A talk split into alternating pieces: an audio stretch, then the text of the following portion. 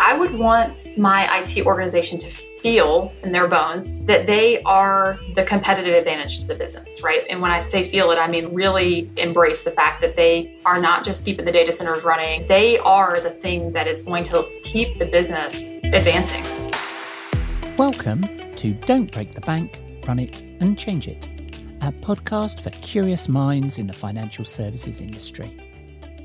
I'm Matthew O'Neill, and together with my co host Brian Hayes, we both worked for over 30 years in banking and banking IT before joining VMware. In today's episode, we talk with Jennifer Manry, Vice President of the Global Industries Group at VMware. Jennifer's responsible for VMware's financial services strategy, market development, and financial services solutions. She recently joined VMware from one of our biggest customers, so has a great perspective of working for a mega bank and now at a tech company. She's also really funny and insightful, and this is a great episode for listeners trying to ride that wave of digital transformation, whether as an executive or someone in the trenches. Welcome, Jennifer. Great to have you with us today. Hey, how are you? Very good, very good. Thank you for coming with us. So, um, can you give us a quick intro about you and your role? I just joined VMware about three months ago to lead the financial services global industry group. In that role, I'll be really focusing on how VMware shows up in the market, how we shape a financial services strategy that helps us be relevant with business outcomes that all of our financial services customers are focused on, and really try to help them solve the business challenges of today. So, then from a career perspective, how did you end up here? Wow, that's a pretty windy road for sure. I, I, guess I would say since I was about nine, I have always wanted to be an engineer of some sort, and the flavor of engineering has sort of changed over time. Initially, I wanted to be electrical, then I studied mechanical in college, and then landed in manufacturing where robotic automation was doing a lot of car building. I worked in the car industry. And I decided at after being uh, around these robots and the automation for several years that I thought this is kind of cool, you know, working in information technology and seeing the impact they can have on things like manufacturing really led me into making a pretty big career shift away from being a mechanical engineer into information technology. And I will admit that all through college, I actually didn't have any what you would consider classical training for programming or information technology. So I made a pretty big jump into a career in information technology at General Electric and did a two year every six month rotating job through some of the core disciplines in IT. So I started in networking, I did data warehousing, I did application development and then did ERP implementing. And so that that's sort of how I got a crash course in information technology. I loved it. I loved the instant gratification of being able to tinker with things and seeing seeing kind of you know transformation happen right between, before your eyes. And then I started after really being focused on application development, really loving this idea of human factors. So up to a point, there was a lot of work on like just engineering solutions and then hoping that it would be useful to the people that you were um, creating it for. And I actually really kind of fell in love with this idea of doing usability testing and understanding how humans would use what was built and created. So I kind of followed that track into the last six years of my career where I focused on employee experience and really understanding how employees interact with the technology they have at work. And um, here I am. I've been in banking and insurance for the vast majority of my career. I love technology and seeing how it can solve the issues of the financial services industry. And so this is this is where I am. It's a long way from where I started, but or where I thought I'd be at this time, but it's been a really fun career getting here. So, uh, looking back then, what do you would you say was your career defining moment? I think it was really when I decided to make this shift away from traditional engineering. I mean, for context, I I got into mechanical engineering as a way to get into biomedical engineering. Um, that was what I had planned for myself. So you can imagine moving to information technology is kind of a big shift. And I think that was sort of a defining moment because it was really uncomfortable, you know, to, to say, look, I planned this for my whole life. Um, now I'm going to move away from it to do something that I've sparked an interest in myself in and taking kind of a leap of faith that I could learn something totally different that I hadn't been trained in while on the job performing it was a pretty career defining moment for me because it sort of set the path for being willing to take bigger and bigger risks and do new and different things over the course of my career and, and being trusting that I could pick it up and, and learn it and hopefully be successful at it. Fabulous, fabulous. Okay, let's go into our deep dive. and, and I did a real deep dive. All right, uh, let's get into it. We'll find out everything there is to know. So, Jennifer, look, you, you recently joined VMware from one of our biggest customers. Um, tell us about your onboarding expectation and actual experience, given that you joined in the middle of the pandemic. There's no visiting the office. You know, what, what was your expectation versus what was reality? Yeah, I will say joining a brand new company when you can't actually go in and visit anyone and be able to get assimilated to the culture as well as to the, your working team is a little, it can be unnerving. I went into it expecting to have to overcome some challenges of that reality, right? And knowing that at some point, hopefully, um, when things settle down, I could come in and see everyone and travel to, to see my teammates. But I will tell you, the good thing about it is I worked with VMware for the, the better part of six years. So I had a sense for what the culture would feel like from the people that I got to work with. And the good news is it's been very easy for me to pick up on the culture and, and assimilate to it via video collaboration tools, which I thought like would be hard, but it actually has been pretty seamless. And I will tell you from an onboarding perspective, given my um, prior roles, onboarding sort of like the holy grail of experiences that every company wants to nail for new joiners. They want to nail it when the employees are coming into an office to get their equipment, but it's even harder to do well when you're not in an office, right? So everything sort of hinges on how easy it is for you to get up and running.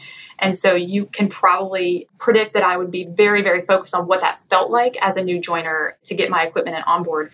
I was hoping that because of VMware's prowess in this area, it would be really frictionless. And I was right. It was awesome. Clearly, uh, put a lot of time and effort into making sure that experience was easy from an onboarding perspective. So I would say it is a little unnerving to think about joining someplace brand new, but the culture has been great and has come through loud and clear. And the onboarding process from a tech perspective was super easy. So, Jennifer, you said that you had you know six years of experience with VMware before before joining the company.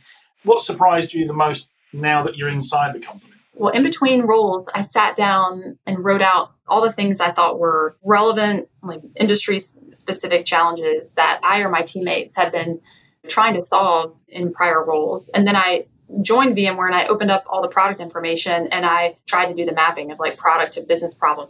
And I was actually like, I thought I knew VMware really well. I mean, I'd spent so much time working with VMware.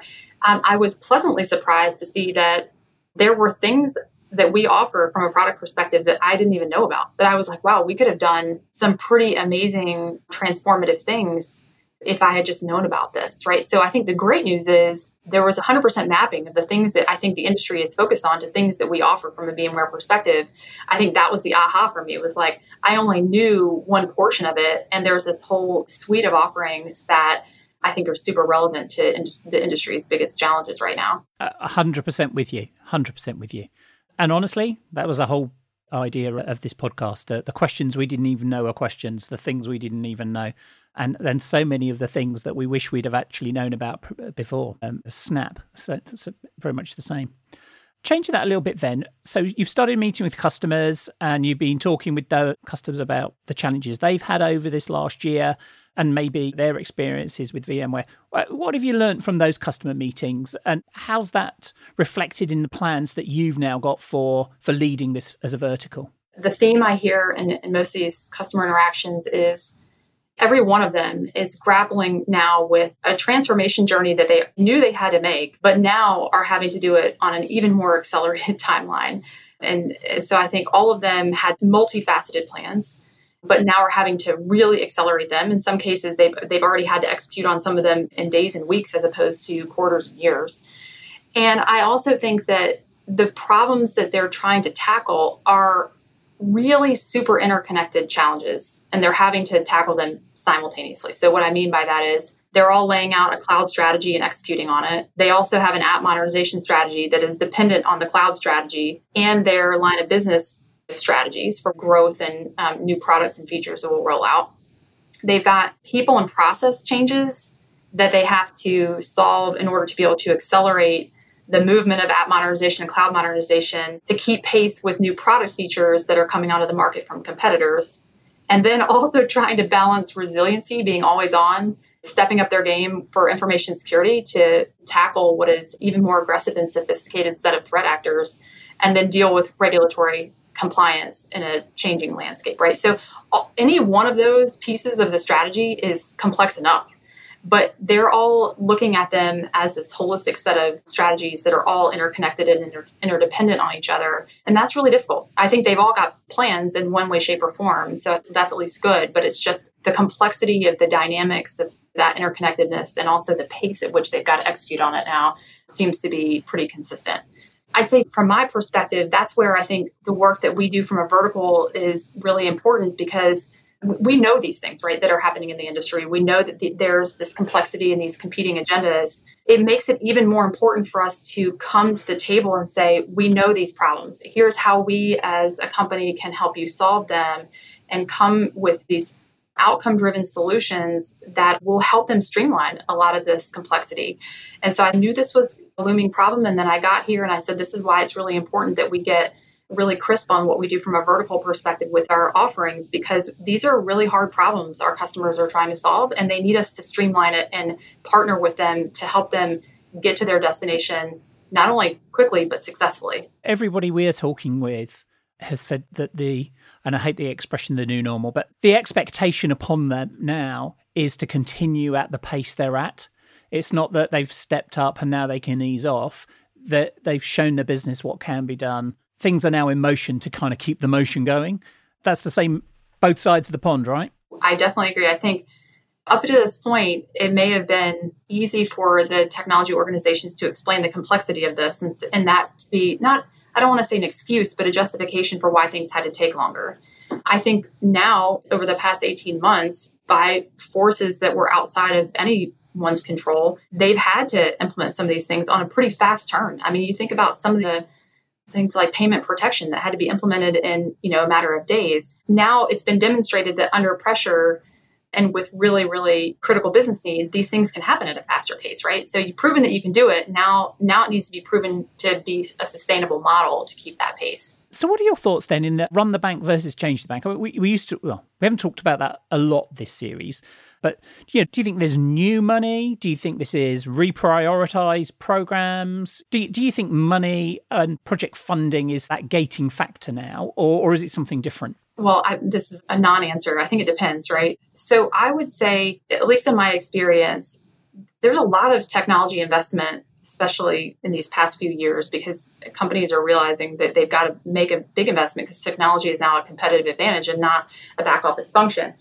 But how much you can continue to grow and grow that investment over time, there will be a limiting function there, right? So I think there's now this real need for if you're going to keep investment levels at a certain level, and, and hold them flat and maybe you know increase them on the margins a little bit over year over year now it's forcing this run the bank to find ways to cr- create leverage for a new investment right or to create savings to fund a new investment and so i do think that there's a big push on all, eh, the run the bank work to automate to eliminate expense to get rid of manual work that's not value added so that frees up investment money for new innovation because there's you can't just continue to radically grow your technology dollars year over year, right? You've got to start to tidy up the house, if you will, in order to make room for new things. Yeah, well, and that monetizing to then be able to save.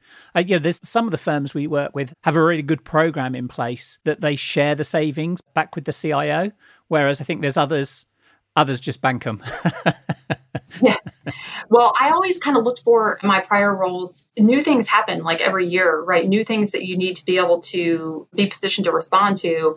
And so I like to think about my BAU work or my operations work and always invest time and effort in eliminating and calling out um, non value added work and automating where I could because I knew there was an expectation that I find ways to self invest, right? Like, you know, I can't continue to come back and ask for more and more money without demonstrating I'm doing something to save and being responsible with the money and budget I was already given. So I think that's a muscle that will continue to need to be built. That teammates are looking for ways to eliminate cost on one side so that they can free up money for new innovation and, and new investment. So we, in conversations, we hear a lot of our customers talk around uh, the constraints of regulation and regulatory and compliance, and also the legacy issue of technical debt. Is this a, com- a convenient excuse used by some to say no, or is there a genuine issue that customers need a different kind of support and help to overcome this?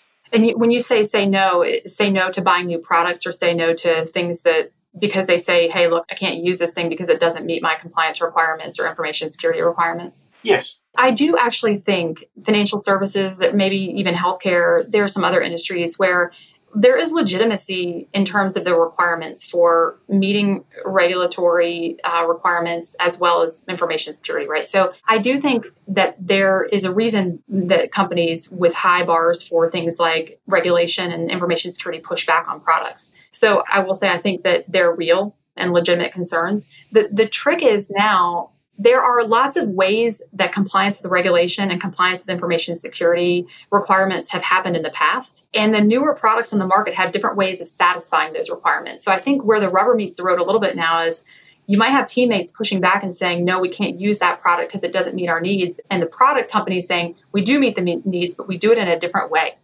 And so now bridging the gap of like what has been the status quo of how those requirements are met versus how the um, new products and offerings on the market meet those requirements requires a lot of conversation between product companies and the actual like financial services customers themselves. Because I think in some ways they know that this is the way we've always solved this problem. We've done it in this way. And the new companies coming into the market may solve them in new and different ways that kind of challenge the paradigm for um, compliance and security.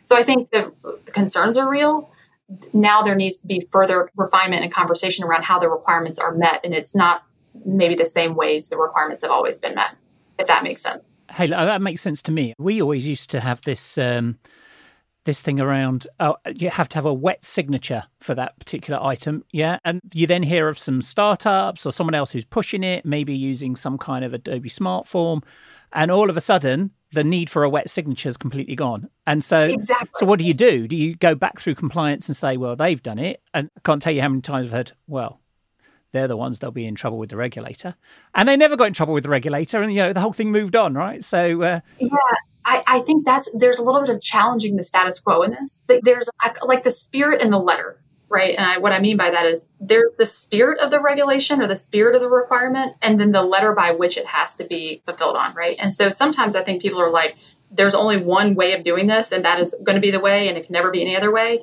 When it's really just the regulation is there's a spirit to it. Like solve the the spirit of this issue. The way in which you go about doing it can be varied, right? So I think that's where look, everyone wants to be black and white because they want to be compliant, right? It, it, it, when there's any grayness, it makes people nervous. So I think the issues are real. How they get solved is still being evolved. Slightly different tack now. What are your thoughts and observations around what used to be the three common topic points of people, process, and technology, but I now like to throw in culture and operating model to those equations. What are your views on those enabling fast paced digital transformation or blocking fast paced digital transformation? Yeah, I love when people ask me this question because I think the expected answer is technology is really difficult and everything else follows. And I, my perspective is that technology is typically the easiest part. And until you are really willing to make process changes to enable the best utilization of the technology, and until your people make it through their change curve on how they might have to acquire new skills or do their work differently, you're never going to get really successful technology transformation or to be able to keep the pace of the kind of digital transformation that all these companies are after right? So to me the harder part of it is you know the process side of things and really busting through and even throwing the process out the window and recreating a new process to support the way you want to do business and getting people's heads wrapped around that their work is going to change. That's a scary thing for people like that their work is going to change and that they may not have the skills yet to do the job. So I think the people and process side of things is far more complex than the bits and bytes needed to implement the technology. Leading on from that, then, you've now had the experience of working in a mega bank and you've got the experience of working in a tech company. What do you think the differences are there? Because obviously the banks are saying, oh, we want to be a tech company with a banking license. I've got some views there, but what's your view on, on how far they are to doing that or, or what life is really like in a tech company versus a bank? I, I, actually believe many of the banks, when they say they want to be a tech company, are really trying to learn from tech companies, right? I bet you probably every one of them has gone out and done interviews or best practice sharings with big tech companies to, to understand how they do software delivery, how they run their operations, how they um, handle the developer experience for things like that. So I think they're all questing after those elements of people and process that will enable them to operate like a tech company. Now, the reality is, it, it's back to the question we just talked about with compliance and regulation and, and the scrutiny that they're under. I think there's a little bit more complexity in them making that full transition to being a tech company, right? They've got some other things that they have to bake into their processes and their people side of things because of who's watching them to make sure that they're safe and sound. So I think working in a tech company, you might not have that same pressure from a regulatory perspective.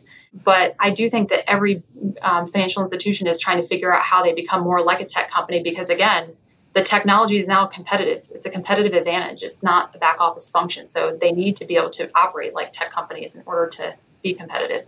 Jennifer, one of the questions I like to ask people is a, question around empowerment. So we used, I mean, you know, usually phrased now, if you were king for the day or if you were CEO for the day in, in an organisation, what would you be demanding from IT right now, and, and what steps would you be pushing to ensure that you get it? I wish I could be CEO for longer than just one day. So I would say, kind of back to the people and process side of things, right? I would want my IT organization to feel in their bones that they are the competitive advantage to the business, right? And when I say feel it, I mean really embrace the fact that they are not just keeping the data centers running, they are the thing that is going to keep the business advancing and help the company remain relevant and competitive in a fast paced and increasingly more digital world, right? So I think that I hate to use the word feel, but they need to feel empowered to lead the charge that is because there's a lot of technology that can be implemented to modernize apps and data centers and networks and employee experience. But you got to get the people feeling like that, that they're like part of leading the charge and and that they're empowered to raise up impediments and say we got to make this process change or here's something that we've learned. And they got to feel like they want to learn new skills. I would want them to feel how imperative it, it was for them to embrace that and want to drive it forward. I think brilliant technical execution is a must, certainly. So you obviously want your technology team to know how important it is to be technically brilliant and to execute on things.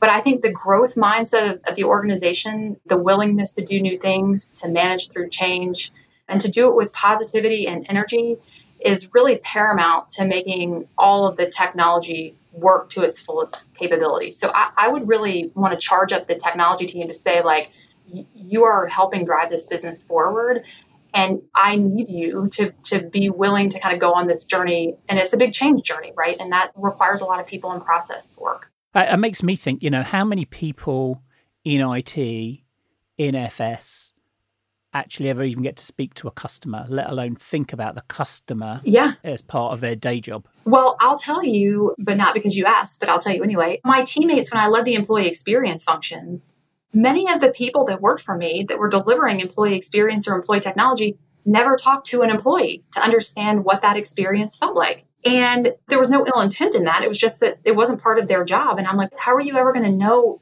the impact that you have on the employee experience or by proxy the customer experience if you don't understand what you do and how relevant it is to creating these amazing technology solutions or customer capabilities? So I, I would always ask them to do ride alongs. Listen to someone on the help desk and what the experience is like. Let's do empathy interviews and talk to people because I feel like that it can it sometimes feel disconnected in a technology organization because you aren't the person talking to the customer in your day to day interactions. But feeling how important and how relevant you are to that and customer interaction is a really important thing to spend time on. So I, I definitely encourage people who are in tech to go talk to customers, see what it's like you, you immediately feel how important you are to the business. Going back a lot, a lot of years, I worked in the call center environment and everyone was encouraged to listen to calls. Listen to them in the car on the way home, on the way into work, whenever it might be, but have a listen to how our people are able to navigate the technology in order to deliver customer service and understand what the customers might want. And and actually, it's very um, it's very eye opening. It's very eye opening. So it is. And then you can really see how the work that you do for the day in the life actually impacts a real end customer experience. That's what you want people to feel is that they're connected to creating a great customer experience and, and they understand their importance to that. Uh, look, so changing topic completely for a minute. I saw that you're involved in the Women Who Code. What's that all about? Yes, love Women Who Code as an organization. It is an organization that I've sat on the advisory board twice now I think they are absolutely phenomenal. Their mission is to inspire women to excel in technology careers. And so, as an organization, we want to see women represented at all levels of technology, whether it's engineers, board members, tech leaders, execs, you name it. We want to see equal representation. The Women Who Code has about 200,000 members worldwide, and it's a network of people that are absolutely focused on helping women reskill and upskill. Creates a community for women to leverage for advice and networking and mentorship. And I got involved with them many years ago when I first started working on women in STEM and women in tech related um, issues because we kind of were looking at the entire we called it the pipeline if you've heard this phenomenon of, of, when women get interested as young girls in technology and what milestones throughout their life cause them to attrite from the pipeline or leak out of the pipeline and you know there's a lot of efforts focused on getting girls in their you know elementary school and middle school years to be interested in stem and to stick with it and lots of work at the college age to get women to stick with STEM related degrees. Women Who Code uniquely addresses after college women who are in their career and their jobs and really ensuring that they have every resource possible technical, non technical, education, you name it, to keep women in tech jobs and bring more into them. So I love the work that they do. I really feel like they're making a huge impact, and it's something I have a lot of passion about. Uh, well, I think we should make sure we've got a, uh, a link in our show notes so that uh, if anyone wants to go follow that up, that'd be great. Uh, there's a, a place to go. All right, so let's think about the future, and uh, let's go into our crystal ball section. I see the future. Really? Well, what do you have? A crystal ball? What's going to happen? Listen, if you know something, you got to tell me. So, Jennifer, what do you think one of the most significant game changing technologies for this year and beyond will be, and how do you think that will impact financial services? Some would probably argue with me that this isn't as emerging as I feel it probably still is, but I think it's the incorporation of AI and machine learning into every facet of banking and financial services. I think there's been a lot of dabbling with it, and in some cases, some really good use cases put forward with it. But I think maybe it's because I love data and I love harnessing the power of it to see how it shapes interactions and, and understanding what it tells you about opportunities. But I just think there's more opportunity there, not only baking it into customer interactions, but also back office operations. I, I think that the opportunities are big for personalizing experiences, using data to make great decisions, automating manual processes. I think the challenge is doing it responsibly because there's model risk, um, you know, bias that can be introduced through the models. So you got to be careful how you bring in things like artificial intelligence and machine learning to facilitate some of the great opportunities. But I think doing it responsibly unlocks a lot of potential options for businesses, both for customer interactions and operations, back office operations. So I think there's a lot of significance to come for how that technology is implemented. Well, I completely agree. I think we'll probably still be talking about AI in 10 years' time the way we were talking about cloud 10 years ago. I think right. people will slowly begin to understand what it can deliver. I also think, like cloud, I don't think there's a dearth of talent that understands it yet. I don't think that talent's around yet, or you know, really understand, especially when you talk about the ethics behind it. So I absolutely agree. I think I, I still think it will be on the radar for most organisations in the next ten years or so. I mean, it's such a it's such a cool utility. I mean, it's a really interesting set of utilities and technologies that you can apply to a lot of different business outcomes, right? So I think it's just um, interesting the the wealth of use cases you could apply it to, but doing it safely and soundly is something n- not to take lightly. Yeah, there's just so many dimensions to it, aren't there? So let's go upbeat now. Let's do the lightning round. Uh, we usually call it the lightning round. Okay, welcome to the super awesome bonus lightning round. The lightning round begins now. So this is a this is the fast and furious round. A pass is okay, and it's really just to get to know you a whole lot more. So I start with the easy one. Favorite book or movie? Oh, please don't judge me. Brian knows the answer to this. My favorite movie since I was very little is Mary Poppins. It's no almost hard to say with a straight face, but it is really my favorite movie. I, I really want to ask, answer, ask the next question in the voice of Dick Van Dyke, but some might say, well, we sound like Dick Van Dyke. Anyway, so Jennifer, favorite one day getaway location? Any place with a spa. What would you be doing if you didn't work in banking, banking IT? I would have a really large farm and I would rescue hundreds of dogs and give them the bestest life possible. yeah. So Brian, I'm I'm nodding. I'm thinking with yeah, I, I get that. Brian's shaking his I mean, head. I- I- with it. the only reason is because as we both know, the other person in my life is called Jennifer, who has exactly the same dream, right? So, you know, it was llamas. We need to buy two acres so I can have llamas. I I just said, how close do you have to plant them? We shouldn't repeat that on the video. First concert or live performance that you ever saw? Gosh, the new kids on the block. Brian, we're not meant to judge. Um, you guys asked for a lightning round. I could have made up something really cool, like the Eagles or something like. We'd be like, "Wow, that's awesome." I was also like nine. Okay, so don't judge. what's your favourite place of all the places you've travelled? I would say that is definitely a tie between London and Edinburgh. So you've done the first concert. The last concert that you saw, John, I saw John Mayer. that's a bit different from New Kids on the Well, Block. yeah. It was the, it was the eighties, Brian.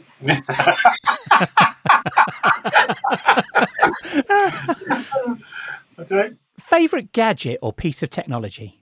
Absolutely, my Kindle. I read nonstop, so that Kindle is like my lifeline to all my books. What piece of career advice do you wish you had given your younger self? That it's okay to be uncomfortable when you're doing something new. That staying comfortable means staying inside the box of what you know. And that being uncomfortable means it's pushing you and forcing you to grow. And you, you should embrace that discomfort because it means you're expanding your capabilities, right? So instead of being worried about being uncomfortable and worrying about failure, taking risks, but being happy with the discomfort because it helps you grow is, I think, good advice. So, who's your mentor or have you been most inspired by? I would always answer this question with my mom because she, at a very young age for me, inspired both my sister and I to have set no boundaries for what we could accomplish, right? And to let no one tell us that only certain kinds of people can have certain kinds of jobs and you know that if we put our minds to anything that we could accomplish it. And so those words and that inspiration she gave me when i was a nine year old kid declaring i was going to be an electrical engineer have stuck with me for my whole life. So that's probably the, the biggest source of inspiration for me was and the words i still hear now don't limit yourself. You're only confined by what you can actually accomplish yourself. The one that we like to throw in there, if you were an ice cream, what flavour would you be? mint chocolate chip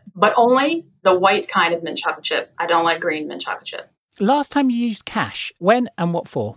two weekends ago, and it was to buy admission tickets to my youngest daughter's basketball game. How do you stay productive and motivated when working virtually? I'd say probably the biggest thing is I get up and try to walk away from the computer for you know short periods of time throughout the day and leave the office so that I can just get like a mental reset. It's really easy to sit and be in front of this computer and be working constantly, but I try to get up and walk around and even step outside when it's nice and get a little bit of a break to to keep me kind of energized throughout the day. What are you most excited for about the future of financial services and tech? the thing that excites me the most is that there is a really important need for brilliant technology to support customer interactions. And I think that there is any kind of tech that's available, there's a place for it in financial services. So it excites me because any of the new innovations or emerging technology, I, I always can think of a way to apply that in financial services that would help the business in some way, shape, or form. So I think it's exciting because that industry is very dependent on brilliant technology and leveraging emerging technology. And as a consumer, I mean, I think banking, for example, is super relevant to everyone. So you, you can see how the investments and innovation come through in great customer interactions. And so it excites me because it's a financial services and industry is a huge consumer of great technology. If you had to sing in a karaoke bar, what song do you pick? Journey, Don't Stop Believing. Could have gone with Daft Punk, You could have done. harder, better, faster, stronger. Well, so last time our guest started singing along. Yeah. Oh, no, that's not going to happen today. No. That's fine. It's the only time it ever happened. Anyway. And yeah, okay. I, I've actually never sung at a karaoke bar. Something right there. Brian, take a note. Okay, so I, I'm going to ask this, having been on text with you before now. So, what's your most used emoji? Smiley face. I, I I actually overuse the smiley face a lot in email. Although the second runner up is the um, straight faced, kind of blinking, snarky emoji. I guess is what I call it. But Oh, okay. That's the only one you've ever sent me. Oh yeah. well, Matthew, then you kind of know what I'm trying to tell you. Read between the lines there. But I, even in like prior lives have gotten the hey you you sent a lot of smiley emojis in email you want to tone down the smiles i'm like no i want people to know i'm happy to talk to talk to them and, and engage my conversation with them so i'll try to send you more smiles matthew only if they're needed it's fine all right l- last uh, last couple brian this one's going off piece how long did it take you to pick the lights in your new house five hours five solid hours that doesn't sound like a lot. what? Uh, I don't think that was the first attempt, Matthew. I think there were a couple of attempts. Maybe I should have said this, Brian. Three separate trips to look at things, then five hours to whittle down the list. Maybe that's the way oh. I should have phrased that. That okay. was an insider. Right. I, I, knew that one. I knew that one. That was an insider's question. All right. So look, my, my last question. It's been fabulous. My my last question. What's one thing that we can steal from you as a great idea? Oh, I'm passing on this one definitely. this one I saw. What's funny about this is I put answers to every one of your lightning round questions except for two. The karaoke song and this answer, this question, because I was like, I don't have any good ideas about anything. Like, why would he ask me this? Like, I have terrible ideas. So you should pick a different question because I, I don't even have an answer for that one. I just made up Journey. well, maybe, I, okay. I'm crying now. Play the opening bars so Journey on every my, one of my one to ones. Good. It was the only safe for work option I could pick. Okay. Yeah. Oh my goodness. Oh my goodness. Well, I need a last question. So, all right, my last question then. What's the weirdest food you've ever eaten? Weird for me, but maybe not weird where I ate it. I, I feel like at one point in my travels, I ate jellyfish, mm-hmm. um, which seemed like an unusual thing for me to eat, having never tried it before. Was that in Japan? Uh, that sounds. Uh, it was in Singapore. Okay. Uh, uh, yes, it wouldn't be on my menu choice. Absolutely. All right. I was, you know, um, I did as I was instructed when I was traveling to try new things. Yeah, uh, happened to me a lot. When you meet new people and they think, "Oh, we're going to test them," like, okay, I've been living in Asia for the last five years. You really don't need to take me through the rookie exam. Well, maybe that's what it was. I, sh- I never really considered maybe I was being tested. This was like we're just going to put a bunch of stuff in front of her and see what she actually eats. And I assumed. Yeah. I did not try the durian like or however you pronounce it. Oh yeah, that, that durian fruit's to be avoided at all costs. Although everyone at Absolutely. the table ate it and I smelled it and I was like, no, I just can't do it. Uh, no, and, and McDonald's do a, a durian McFlurry. I saw. Unbelievable. So this is Malaysia, right? Um, unbelievable. Unbelievable. Anyway, um, yeah, duck tongue and chicken feet. I think those were the two that I was never, wow. never a favourite. Never even, never even heard of those. Eating those. Yeah, I've done, I've done duck tongue yeah, in China and uh, goose feet in Hong Kong, but I did did work yeah. in Korea for a couple of months, so I've got no idea. Oh, no, no, no, don't ask. um, oh, my goodness. So, thank you for spending the time with us today. Uh, we've really enjoyed the conversation, and, and hopefully, you can come back if we've not scared you off too much and, uh, and come talk again. Thank you, Jennifer. I would love to come back. This is really fun. Thank you. Was that okay? Did you guys get what you needed? Yeah, we did. It was really good. Yeah. Really, really good. You can choose whether you keep New Kids on the Block or not. I feel like I've just painted myself into Mary Poppins and New Kids on the Block, and now they're like, who is this lady? She's certifiably insane. Okay, so despite what you've just heard, Jennifer's not insane. She is, however, a really good sport. So to keep up with the latest on VMware's industry verticals, or to hear more about what Jennifer's up to, please do follow her on LinkedIn. We'll have links to her page and to the Women Who Code website in our show notes. As always, if we can help you in any way, please do talk with your VMware account team. Or you can connect with us on LinkedIn, just search for Brian Hayes or Matthew O'Neill at VMware. You can also follow me on Twitter at Matthew ON or our podcast on Twitter at DBTBPod. And you can find our show notes at don'tbreakthebankpodcast.com. If you like our podcast and could leave us a review and comment on Apple Podcasts, that would be really appreciated. And if you have any ideas for future episodes or even would wish to appear as a future guest, please do get in touch. We hope you can join us again next time. Please do take care.